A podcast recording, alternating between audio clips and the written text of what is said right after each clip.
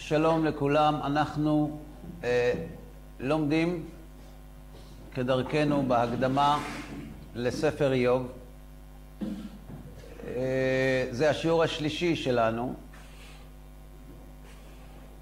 כמדומני זה השלישי, ובפרקים הקודמים עסקנו בכמה יסודות שדורשים מאיתנו ללבן אותם לפני שאנחנו מתחילים בכלל ללמוד את ספר איוב.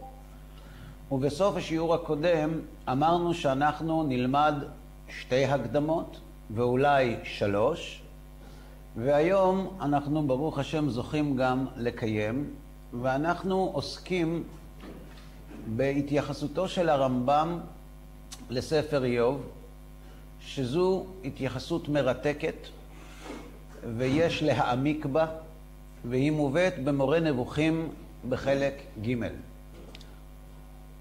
כותב הרמב"ם, פרשת איוב המופלאה, אנחנו גדלנו על הקביעה של לשון הרמב"ם היא לשון זהב. זאת אומרת, הרמב"ם מאוד מאוד מאוד דקדק במילים. ולכן גם אנחנו צריכים ללכת ממש על קצות האצבעות ולהשתדל עד כמה שאנחנו מסוגלים להשיג, לכוון עד כמה שאפשר להבנת דברי הרמב"ם. פרשת איוב המופלאה והנפלאה היא מסוג מה שאנחנו בו. כלומר, שהוא משל לביאור השקפות בני, בני אדם בהשגחה. כלומר, הרמב"ם קובע בפתיחת התייחסותו לספר איוב, שמטרת הספר היא להציג את הדעות השונות שיש לבני אדם ביחס להשגחת השם. כבר עכשיו אפשר לנחש שהרמב"ם מתייחס לספר איוב לא כאירוע היסטורי, וגם אם כן זה שולי בלבד, אלא התועלת הגדולה והעצומה שיש לנו מספר איוב זה לא לספר מה קרה לאיוב, אלא להתעמק בדעות השונות המופיעות בספר הזה. וכבר ידעת מאמר אחד מהם בפירוש, כלומר מאמר אחד מחכמי, מחכמי ישראל בתלמוד, איוב לא היה ולא נברא. אלא משל היה. כלומר, יש מחלוקת בחז"ל, האם ספר איוב, האם הדמות איוב, האם היא דמות היסטורית, או האם מדובר בדמות שאולה שבנו אותה והשתמשו בה כדי להציג דעה. זה גמרא, גמרא מסכת בבא בתרא בדף ט"ו עמוד א', הגמרא מביאה שתי דעות. שיטה אחת אומרת לא היה ולא נברא, שיטה אחת אומרת, היה. ואשר חשב שהוא היה, ונברא, ושהוא מעשה שהיה, לא ידע לו לא זמן ולא מקום. מה, מה אכפת לנו? אני רוצה להבין רגע, מה זה משנה לנו אם היה איוב או לא היה? בהיכל הישיבה שואלים למאי נפקא מינה. מה... אם זה מעשי, אז איך נתנהג מעשי? אם הספר הזה הוא באמת מעשי, והוא היה, וכך צריך להתנהג מעשי, מה שיוצא מהספר הזה קדוש, ויהיה מעשי. אני אשאל את זה אחרת. אני שומע מה שאתה אומר. אתה אומר, אם זה קרה, אז זה נותן לנו ממש הוראות איך להתנהג. הוראות יצרן. יפה. פה אתה אומר, אולי הוא לא היה. עכשיו אני שואל- אם הוא לא היה, גם אני אתנהג אם הוא לא היה. זה כן. הכל... אה, עכשיו אני, אני מקשה עליך עכשיו. ואם איוב לא היה, אז זה לא מעשי. אם, אם ספר איוב, שנכלל ב, ב, בספרי הנביאים, אם זה לא היה, זה לא אומר לנו איך עלינו לנהוג?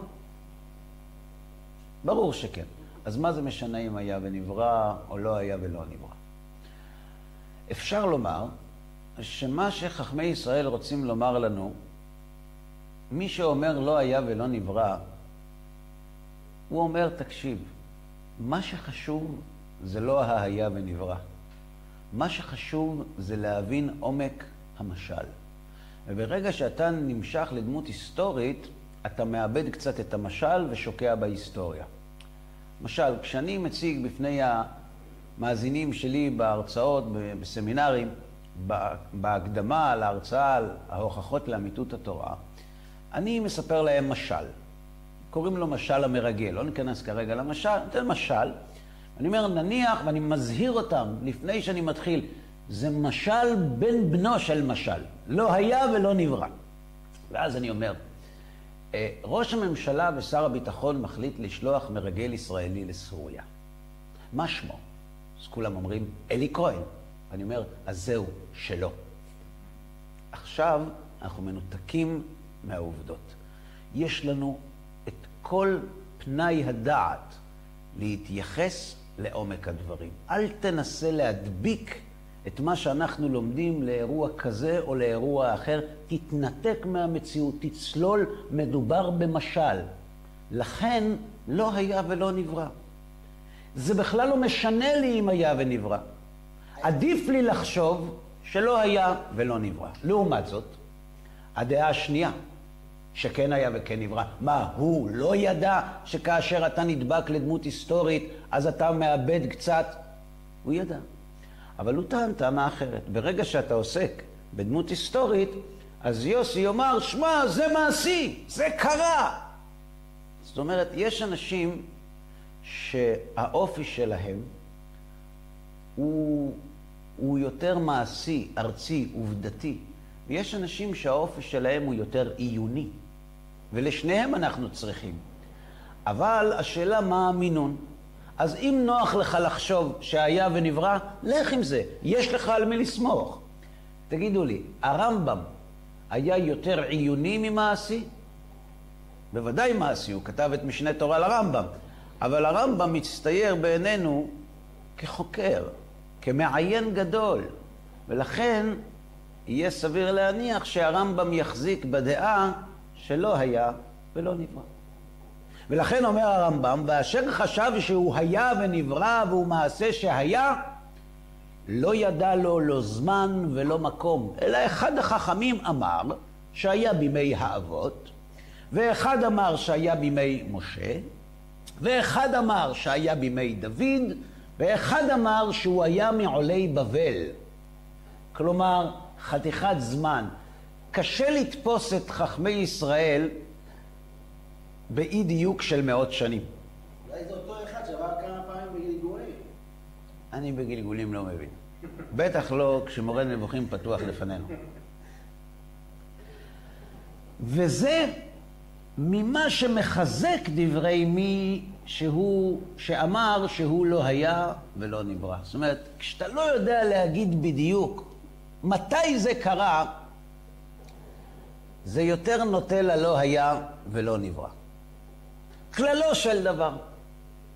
הרמב"ם בעצמו אומר לנו ש, שזה רק בשביל לחדד. בין היה, בין לא היה. לא משנה. הרי בכיוצא במאורעו המצוי תמיד, נבוכו כל החוקרים מבני אדם. בשורה תחתונה, הסיפור של איוב הוא האירוע שחוזר על עצמו ומעסיק את כל ההוגים והחושבים והמעיינים והמתבוננים והחוקרים לאורך כל השנים. במאורעו המצוי תמיד, נבוכו כל החוקרים מבני אדם, עד שאמרו בידיעת השם ובהשגחתו, מה שכבר הזכרתי לך. זאת אומרת, השאלה הזאת גרמה להם לומר בהשגחה את מה שהרמב"ם כבר אמר לנו. איפה הוא אמר לנו? בפרק י"ז ובפרק י"ח. בפרק י"ז ובפרק י"ח אומר הרמב"ם, השקפות בני האדם בהשגחה, חמש השקפות. כלומר, מה גרם לריבוי ההשקפות בהשגחה? חוסר הבהירות בדבר משמעות הסבל. בדבר איוב. שחוזר על עצמו בגלגול כזה או אחר, בדור כזה או אחר, ברמה כזאת או אחרת, אבל כל אדם בחייו, בפרט ובכלל, אנחנו נתקלים בשאלה הזאת. האדמו"ר מקלויזנבורג, זכר צדיק וקדוש לברכה, הרבי מצאנז, נשלח יחד עם קבוצה של יוונים, יהודים יוונים, מבירקנאו לחורבות גטו ורשה כדי לעבוד בפינוי ההריסות. זה היה ערב חג השבועות. והם עומדים על חורבות גטו ורשה, וצריך לדעת שהעיר ורשה הייתה עיר גדולה לאלוהים, והייתה המרכז היהודי הרוחני והתרבותי הגדול ביותר באירופה. ועכשיו הם עומדים על חורבותיו. ועומד מולו יהודי ושואל אותו, רבי, אני לא יודע אם הוא שאל זאת בהתרסה, אני מאמין שלא. רבי, האם גם השנה בחג השבועות אתה תאמר אתה בחרתנו? זו שאלת איוב. זו בדיוק שאלתו של איוב. בעיצומה של השואה. כשאתה עומד על בית הקברות של העם היהודי, שנאמר בו ואתם תהיו לי ממלכת כהנים וגוי קדוש, בעיצומה של השואה שעוד לא ידעו כיצד היא תסתיים, והתחושה שליוותה את כל האסירים במחנות זה שתם זמנו של העם היהודי. האם גם השנה תאמר אתה בחרתנו? אהבת אותנו, ורצית בנו, ורוממתנו מכל הלשונות? האם גם השנה תגיד את זה? לא משנה מה ענה לו הרבי. זו שאלת איוב. והיא חזרה על עצמה בכל האסונות והשואות והפוגרומים והגירושים שהעם היהודי עבר. ביום תשעה באב גורשו יהודי ספרד. לאן? הם לא ידעו. הם היו פשוט צריכים לעזוב את הבתים וללכת לנמל. ומשם ללכת לאן שתישאם הרוח. ופרעות תח ותת, שעשרות עשרות אלפים של יהודים נרצחו בצורה האכזרית שאי אפשר אפילו להעלות על הדעת. מי שרוצה יכול לקרוא ספר יבן מצולע, שזה תיאור על מה שקרה בפרעות תח ותת. על פרעות יורק, על גירוש צרפת הראשון והשני, וגירוש אנגליה, וגירוש ספרד. אתה בחרתנו. אהבת אותנו, רצית בנו. זו שאלה של, של איוב. שכל מה שקרה עם איוב, קרה עם עם ישראל, אומר המדרש. זו שאלה לא של איזו דמות היסטורית. זו שאלה שמלווה את העם היהודי לאורך כל ההיסטוריה שלנו. ומשה רבנו כותב את הספר הזה לפני שאנחנו יוצאים ממצרים, והעם היהודי לוקח איתו את הסיפור של איוב לאורך כל ההיסטוריה. כאילו נבואה שמגשימה את עצמה. אומר הרמב"ם, הרי בכיוצא במאורעו המצוי תמיד, נבוכו כל החוקרים מבני אדם. עד שאמרו בידיעת השם ובהשגחתו מה שכבר הזכרתי לך.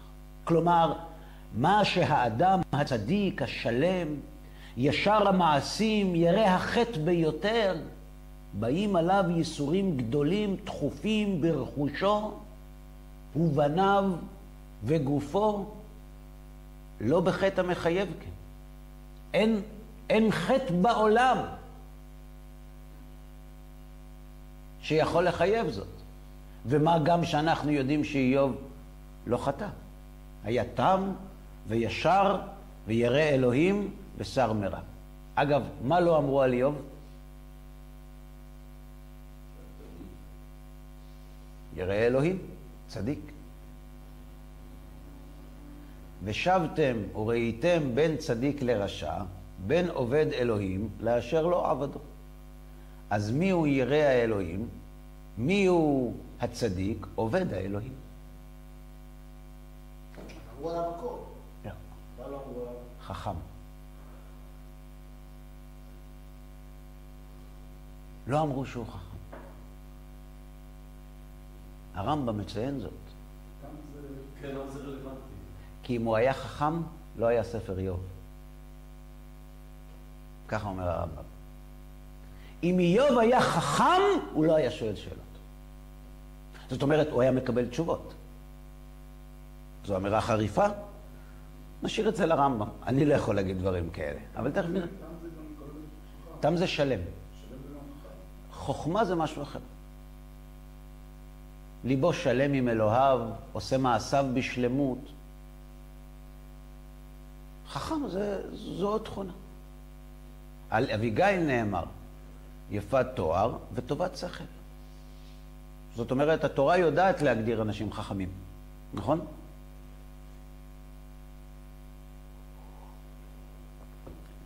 אבל לא נקדים את המאוחר. ולפי שתי ההשקפות, כלומר, אם היה או לא היה, אותם הדברים שהקדים אותם, כלומר דבר השטן ודברי השם לשטן ומסירתו בידו, כל זה משל בלי ספק אצל כל בעל שכל. כלומר, גם לפי מי שאומר איוב היה, החלק הראשון של הסיפור, כל ההתנהלות בין האלוה לבין השטן ובני האלוהים, המשא ומתן שביניהם, זה גם למי שאומר שהיה איוב, זה ודאי משל.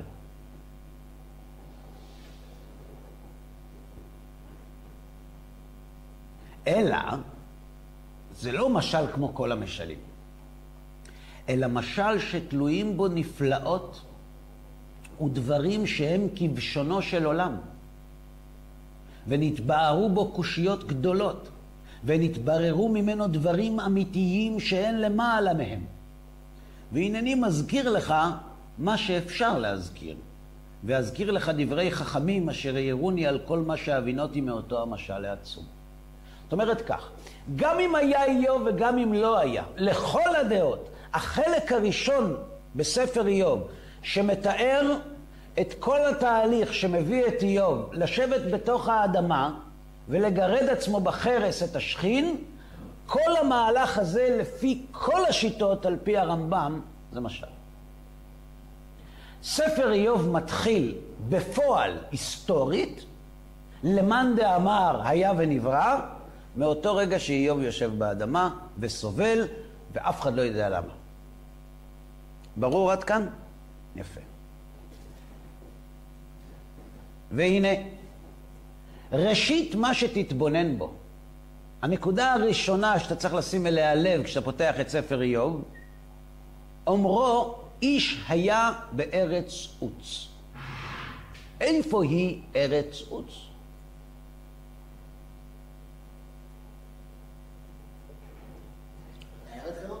כן, הקוסם מארץ עוץ. אומר הרמב"ם, החל בשם המשותף והוא עוץ. לפי שהוא שם אדם, את עוץ בכורו ואת בוז אחיו. והוא ציווי בחשיבה ובהתבוננות. עוץ הוא עצה. הוא כאילו יאמר לך, בזה שהוא כותב ארץ עוץ, חשוב במשל זה, והתבונן בו ודע עניינו והבן. ההשקפה הנכונה, איזו היא. איש היה בארץ עוץ. זהו זה. אם אתה לא הולך להתבונן ולהעמיק בספר, תשאיר אותו, תן אותו לאנשים אחרים. ספר איוב זה ספר שאי אפשר ללמוד אותו בלי לצלול ולהעמיק פנימה. לכן, המקום שבו מתרחש הסיפור הוא ארץ המחשבה, ארץ ההתבוננות. איש היה בארץ עוץ. מלשון עצה. כן. אומר הרמב"ם, עוץ הוא עצה. בסדר? הוא היה גם, היה גם בעוץ.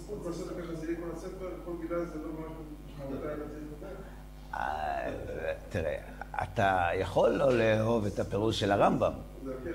צריך. כן, זה יכול להיות שהרמב"ם היה תלמיד של הבעל שם טוב, זה יכול להיות. אבל זה מה שהרמב"ם כותב. כשאתה נותן משל, יש במשל פרטים לא חשובים, ויש במשל פרטים מאוד חשובים. נכון? כי הרי אתה בונה את המשל. עכשיו, אם יש לך תוכנה לחלץ את הנמשל, אתה פתאום מגלה מה פחות חשוב ומה יותר חשוב. לפעמים אתה מספר משל ואז אתה אומר את הנמשל, כן, אבל במשל זה ככה. אז הרבי שלי, שליטה, אומר, אז תשנה את המשל. אז תשנה את המשל. המשל הזה אומר, תשנה, העיקר זה הנמשל. והנמשל זה שאתה זקוק למחשבה כדי ללמוד את ספר איוב. ואחר כך אמר, כי בני האלוהים באו להתייצב על השם, ובא השטן בתוכם ובכללם. לפי שלא אמר ויבואו בני האלוהים והשטן להתייצב על השם. נכון? ויבואו בני האלוהים ויתייצב על השם, להתייצב עליו, וגם השטן בתוכם. זאת אומרת, יש את בני האלוהים ויש גם את השטן. שאז, למה לא נאמר יחד איתם? שאז הייתה נעשית מציאות הכל לפי יחס אחד. זאת אומרת, בני האלוהים והשטן באותה קומה, באותה מדרגה, וזה לא כך. אלא אמר ויבואו בני האלוהים להתייצם על השם, ויבוא גם השטן בתוכם. וצורת דיבור זו אינה נאמרת אלא במי שבא ואינו מטרה לעצמו ולא דרוש מחמת עצמו. כאן נוגע הרמב"ם בסוגיה מאוד עמוקה ומורכבת, שעליה הרמח"ל כתב ספר שלם שנקרא דעת תבונות. מאיפה מגיע הרע לעולם? הרי הקדוש ברוך הוא טוב. והשטן מאיפה בא? אז בדתות אחרות ובמיתולוגיות אחרות, השטן הוא כוח המתנגד חלילה לאלוה. זאת אומרת, יש לו, יש לו קיום עצמי. בדת הפרסית העתיקה יש את האל הטוב, אף על פי ויש את האל הרע, והם נלחמים ביניהם. זה כתוב בגמרא. ובסוף הטוב ינצח. כן. הגמרא מביאה, הורמיז וההורמיז, כן. זאת אומרת, ביהדות, אומר הרמב"ם, השטן לא עצמאי. לא רק שהוא לא עצמאי, גם אין לו מעמד כמו שיש לבני האלוהים, אלא מעמד נמוך יותר. אין לו מטרה עצמית, אין לו קיום עצמי. הקיום שלו תלוי במשהו אחר. ולכן כתוב לעתיד לבוא, אומר הנביא ישעיה, וגר זאב עם כבש, ונמר עם גדי ירבץ, נכון? ונער קטון נוהג בם, וכיתתו חרבותם לעתים. מה זה אומר? שיהיה מצב שאין רע בעולם. אם לרע יש קיום עצמי, איך אפשר שהעולם קיים והוא איננו? אם קיומו של הרע הוא זמני, הוא לא במדרגת בני האלוהים. נגיד את זה בשפת בעל הסולם. תרשו לי. בני האלוהים זה כוח ההשפעה. זה הכוח המדמה את האדם לאלוה. והשטן מהו? כוח הנטילה. הכוח שמפריד את האדם מהבורא. הכוח המפריד את האדם מהבורא הוא המקור לכל הרוע שיש בעולם. למה יש רע בעולם? כי לאנשים יש רצון לקחת לעצמם. וכשאדם רוצה לקחת לעצמו, הוא לא עוסק בהשפעה. וגם אם הוא עוסק בה, זה לתועלת עצמו. כלומר, אם היינו יכולים לבנות חברה שאין בה רע, סליחה, שאין בה נטילה, אני אקרא מדברי בעל הסולם.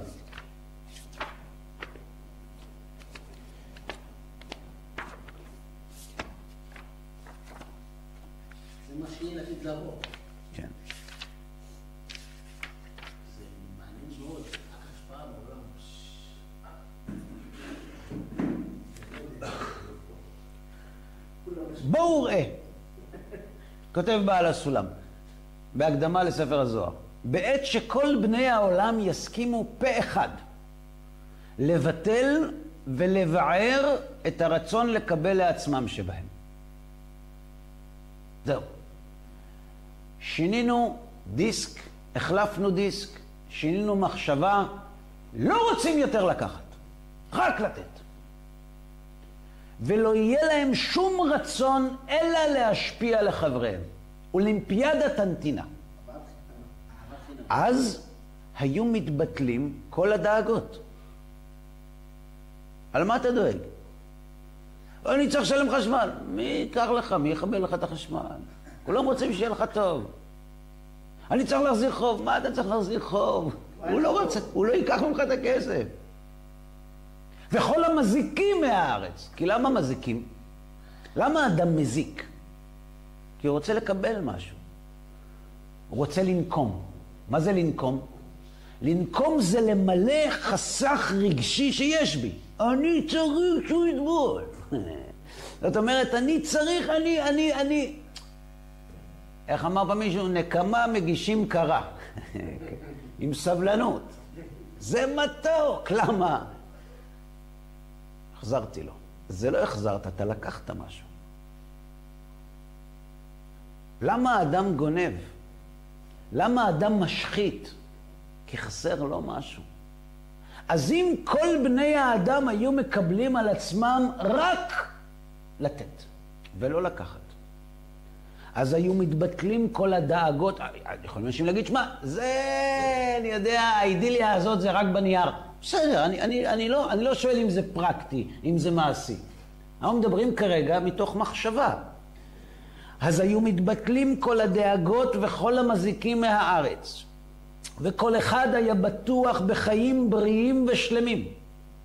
שהרי כל אחד מאיתנו היה לו עולם גדול שידאג בעדו וימלא את צרכיו. אמנם בזמן שכל אחד אין לו אלא הרצון לקבל לעצמו, מכאן כל הדאגות והייסורים והמלחמות והשחיטות שאין לנו מפלט מהם. שהם מחלישים גופנו בכל מיני מחלות ומכאובים.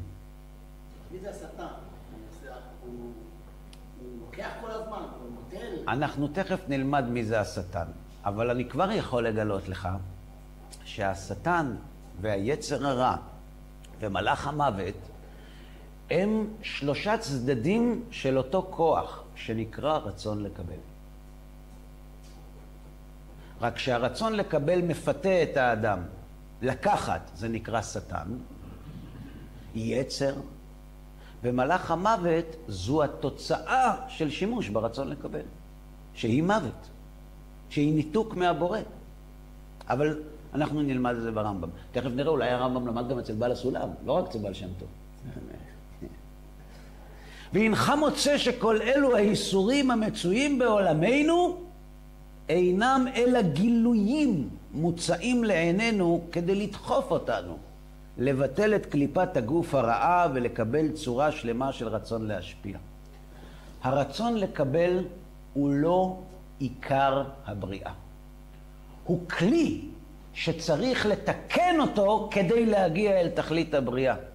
ולכן אי אפשר להעמיד את הרצון לקבל על מנת לקבל באותה מדרגה של הרצון להשפיע. תכלית הבריאה היא מקבל על מנת להשפיע, דהיינו ההשפעה, ולא הנוטל על מנת ליטול, לא המקבל על מנת לקבל. ויבוא גם השטן בתוכם, כי הגילוי הזה של הרצון לקבל המקולקל הוא זמני. הוא יבוער מן הארץ, ולכן הוא לא באותה מדרגה של בני האלוהים. ובוודאי שהוא הכרחי, יש לו תפקיד. הוא שמרים אותך. אבל צורת דיבור זו, אומר הרמב"ם, אינה נאמרת אלא במי שבא ואינו מטרה לעצמו, ולא דרוש מחמת עצמו, אלא כיוון שנוכח מי שהמטרה נוכחותו, בא זה בכלל מי שבא. כלומר, כיוון שצריך אותו, גם הוא נמצא, אבל הוא לא באותה קומה. למה צריך את הרצון לקבל? כי לעתיד לבוא יהיה האדם מקבל על מנת להשפיע. אז אי אפשר שלא יהיה רצון לקבל.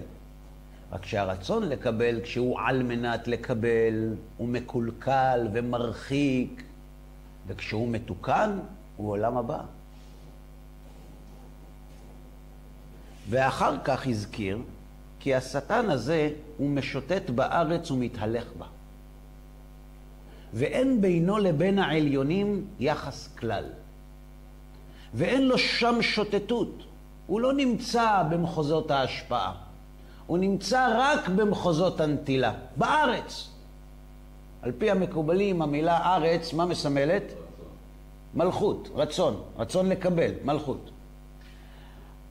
מישות בארץ, כלומר, כוחו של היצר הרע, תחום הפעילות שלו זה רק כשאתה עסוק בלקחת. הפסקת לקחת, סיימת איתו. בנו של בעל הסולם היה נותן משל. תראו לעצמכם בן אדם טייקון, עשה הון בעצמו, לא התחתן עם בת של השיר, משהו הקודם, כן? עשה בעצמו הון. הגיע המצב כזה ואומר, אוקיי, יש לי כבר לי ולניני ולנכדי, בקיצור, לא צריך לעבוד יותר. ביל גייטס. אני חייב לעשות משהו אחר. אני, אני, אני צריך להתחיל לעזור לאנושות. שפר עליי מזלי. אני צריך, אני צריך לעזור לאנשים. והוא הולך ומרפא חולים, ובונה קרנות, ובתי חולים, ואוניברסיטאות, וקדמה, ורק לשפר את איכות החיים של בני המין האנושי. ואז מישהו בא אליו בהצעה, אומר לו, תשמע, יש לנו פה חברה, חברת תקשורת כושלת. אנחנו ראינו איך לקחת חול, עשית ממנו זהב. כמה הרווחת? שלושה מיליארד? קח עשרה. בוא תרים לנו את העסק. הוא ילך? אבל הוא עשה רק שלושה. עכשיו זה עשרה מיליארד. הוא אומר לו, תקשיב, שלושה מיליארד הביאו אותי לדיכאון, אז עשרה? אני כבר לא נמצא שם. זה לא מדבר אליי. בחברת תקשורת שלך, זה יכול להועיל לאנושות משהו? אם כן, דבר איתי. מה קרה לו? השתנתה השפה. היצר, הרצון לקבל, היצר, יכול לפתות את האדם ולשלוט בו כל עוד הוא עסוק בלקחת. לקחת זה התחום שלו. אני אגיד לך איך, אני אגיד לך ממי, אני אגיד לך כמה, אני אבנה לך מגדלים באוויר. אבל ברגע שהאדם מגיע למדרגה שהלקחת לא עושה לו את זה יותר, הוא סיים עם היצר. אתה לא מדבר אליו. מה, אני אתן לך כבוד! לא רוצה כבוד, מה צריך כבוד? מה יעזור לי כבוד? מה יצא לי מזה? עוסק בהשפעה. וזה לא נמאס לו? לא. לעשות נחת רוח לבורא זה סוג של סמים. רק מה הן תופעות לוואי? אומר הרמב"ם, ואחר כך הזכיר כי השטן הזה הוא משוטט בארץ ומתהלך בה. ואין בינו לבין העליונים יחס כלל. כלומר, הוא לא בשפה שלהם, הם לא משדרים על אותו תדר. ואין לו שם שום שוטטות. והוא אמרו משוט בארץ ומהתהלך בה. כי אין התהלכותו ושוטטותו כי אם בארץ. ואחר כך אמר, כי זה הישר, התם, נמסר ביד השטן הזה. ושכל מה שחל בו מן הפגעים ברכושו ובניו וגופו, הייתה סיבתו השטן. זאת אומרת, כל הסבל של איוב זה בגלל שאיוב חטא? לא. אז בגלל מי? בגלל מי? השטן. איך קוראים לו? הרצון לקבל. אה? הרצון לקבל מביא חטא. מה זה חטא? אני לא עושה את מה שהבורא אומר, אני עושה את מה שאני רוצה. יש הוא ויש אני. זה נקרא רשות היחיד ורשות הרבים. אני, אני רשות הרבים, יש אתה, יש אני. אז אם אני מעדיף את עצמי על הבורא, זה מוביל לחטא. למה איוב קיבל ייסורים? אנחנו בהקדמה להקדמה לספר איוב, ואתה שואל, אז למה איוב התייסר? זו שאלה יפה, היא מקורית אגב. וכאשר הניח הנחה זו, בא לקבוע דברי בעלי העיון בשאלה זו. אחרי שהניח את ההנחה הזאת, כלומר, שאיוב לא סבל מחמת עצמו. כלומר, בנינו פה דמות שהיא שלמה. אל תחפש בה את הסיבה לעונש, את הסיבה לסבל. השטן הוא הסיבה. הביא השקפה מסוימת וייחסה לאיוב, והשקפות אחרות לחבריו. עכשיו מתחילים לחלק את השיטות. יש שיטת איוב, יש שיטת בלדד, יש שיטת אליפז, יש שיטת צופר, יש שיטת אליהו, ויש את הקדוש ברוך הוא, בסוף. אבל עכשיו כבר יש על מה לדון.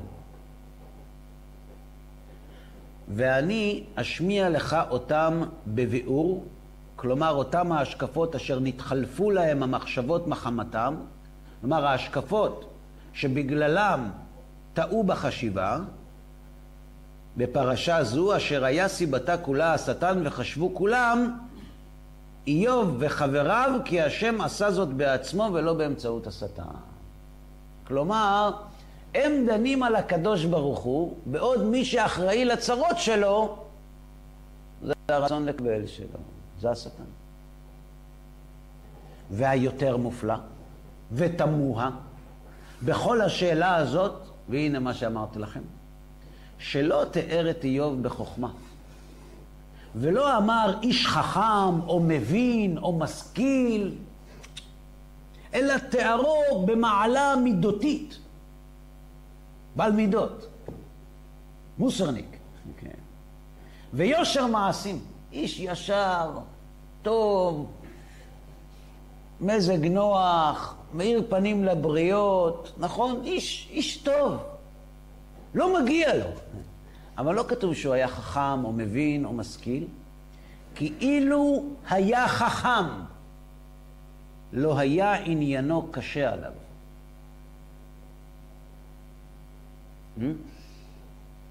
זה לא שהוא לא היה סובל, הוא היה סובל, אבל לא הייתה לו קושייה. הסבל הוא קשה. הסבל הוא סבל, הוא בן אדם. לא היו לו קושיות, זו הכוונה. לא היה עניינו, מה זה עניינו? צדיק ורע לו, קשה עליו. מפה משמע שאולי הסבל היותר גדול שיש קושיות שאין להם מענה? לא. מכאן אנחנו למדים שכאשר האדם לא מעיין ולא משכיל, הסבל מביא אותו לקושיות, וזה מעצים את הסבל שלו. כן, זה ככה. כן. ואחרי כן ערך מאורעותיו לפי יחס מצבי בני אדם. עכשיו הוא מתחיל לתאר את עוצמת הייסורים. למה הוא מתאר את עוצמת הייסורים? אומר הרמב"ם, כי לכל אחד יש את הייסורים שלו. יש אחד שכשהוא מפסיד כסף, כסף בא, כסף הולך, כן? ויש, חס וחלילה, כשהוא חולה, חלילה, או הבנים שלו, חס ושלום. ויש אנשים הפוך. הוא אומר, ילדים, יש עוד. אבל כסף, כן, יש גם כזה דבר. אומר הרמב"ם, אחרי כן ערך מאורעותיו לפי יחס מצבי בני אדם. כי יש מבני אדם מי שאינו חרד לאובדן הרכוש, ונקל הוא בעיניו. יש בן אדם, הוא בא הביתה, חסרים לו חמישים שקלים בכיס. הוא לא רגוע. איפה איבדתי אותם? איפה איבדתי אותם? אני יום אחד הלכתי למלא דלק, אני נכנס לחנות שעושה נוחות לבעל הבית שלה, ואני אה, אה, פתאום רואה על הרצפה 50 שקלים.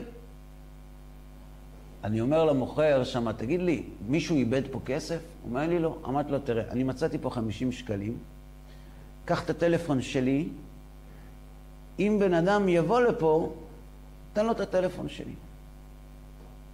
תתקשר אליי יהודי. שאני מכיר אותו. יצא שאנחנו מכירים. אתה מוצא את החמישים שקל שלי? אמרתי לו, כן. אני בא לקחת אותם, מאיפה אתה? אומר לי, שמע, זה לא החמישים שקל, זה התסכול שאיבדתי. באתי לקנות סיגריה, נתתי לו מאה שקל, איפה חמישים שקל? יש אנשים שכשמאבדים כסף, חרב עליהם עולמם לא בגלל החמישים שקל. הוא לא יכול לצאת פראייר. הוא לא, אולי הוא לא החזיר לי. כן, כן. יש אנשים, זה בגלל שהם צדיקים.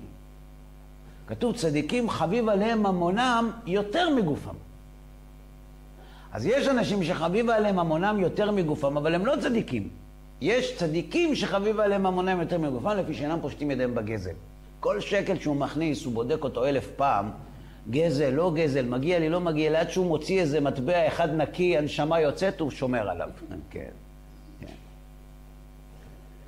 אומר הרמב"ם, כי יש מבני האדם מי שאינו חרד לאובדן הרכוש, ונקל הוא בעיניו, אבל יבעלהו עניין מות הבנים, ומחלהו ביגון, חס ושלום. הוא לא התקשר, הוא לא התקשר, איפה הוא? הוא נהיה משוגע. אז מישהו בא ואומר לו, מה זה, ילד בא, ילד הולך, הוא יהרוג אותו. מה זה ילד בא, ילד הולך? כל ילד זה ילד. אז יש מישהו שבשבילו הילדים שלו זה כל החיים. ויש אחד שבשבילו הכסף זה כל החיים. ויש בבני האדם מי שסובל ואינו נדכה, ואפילו לאובדן הבנים. כזה אגואיסט, שהוא הוא מוכן לסבול גם את זה. העיקר שלו לא יקרה כלום. אבל סבילת הכאבים, אין יכולת לבעל תחושה לכך. כלומר, הכאב הפיזי זה כאב. כל מי שהוא בעל תחושה לא יכול לעמוד בכאבים. כאבים זה דבר נורא. לפעמים אנשים מוכנים למות כדי לא לסבול כאבים. היה אחד שלא היה כזה, רבי עקיבא. מבעט בייסורים אתה שואל אותו טורנוסופוס. איך אתה צוחק? מה, אתה מחשב? וכל בני האדם, כלומר ההמון, מרוממים את השם בלשונם ומתארים אותו בצדק וחסד, בעת עושרם ושלוותם. או בעת ייסורים, נסבלים. אבל אם באו המאורעות הללו האמורים באיוב, אבל ברגע שחס ושלום המצערת נדחפת קדימה, חס ושלום, מהם מי שכופר וסובר חוסר סדירות בכל המציאות כאשר איבד רכושו. ברגע שהוא מפסיד את הכסף שלו, אומר לו, מגיע לי, אין השגחה פרטית. הכל מקרה. ומהם מי שנשאר מחזיק בדעה שיש צדק וסדר, הכסף שהוא מפסיד לא מביא אותו לכפור בהשגחה, ואפילו עם ייסורי אובדן הרכוש. אבל אם נתייסר במיתת הבנים, חס ושלום, אינו סובל. הוא, הוא, לא, הוא, הוא, הוא לא יכול להאמין. איך אמר לנו אותו יהודי בשיעור ש, שהיה אצלי בבית, ש, שלמדנו, והוא בא לתקן משהו? זה שאף אחד לא יתנסה בזה. ומהם מי שסובל, ואין דעותיו משתבשות לו באובדן הבנים. אבל על כאבי הגוף אין אחד מהם סובל, אלא יתלונן ויצעק חמס, אם בלשונו ואם בלבבו. זאת אומרת, הרמב"ם אומר שאין בעולם כמעט אדם, והבאנו דוגמה, רבי עקיבא, שהוא מתייסר בייסורים גופניים והוא לא צועק. אבל אל תתבלבל. גם אלה שלא צועקים בלשונם, תרעומת בלבבם. כמעט ואי אפשר להימלט מזה. זה לא קל.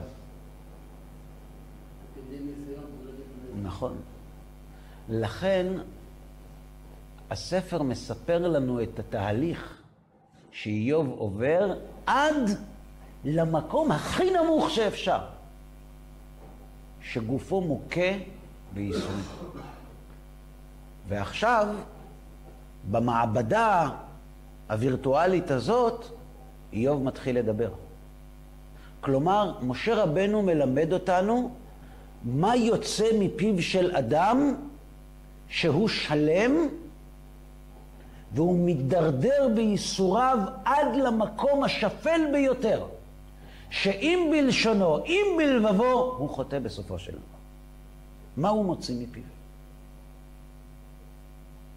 הדרגה הכי גבוהה זה שאדם כואב לו כאבים ממש בגוף, לפי זה, המדרגה הגבוהה ביותר של האדם באמונת ההשגחה הפרטית זה שהוא נמצא בסבל גופני נורא מאוד והוא לא מאבד את אמונתו בהשגחת השם ובטובו, לא בפיו ובעיקר לא בלבבו. זו המדרגה הגבוהה ביותר. את ההמשך נלמד בפעם הבאה. עד כאן להיום.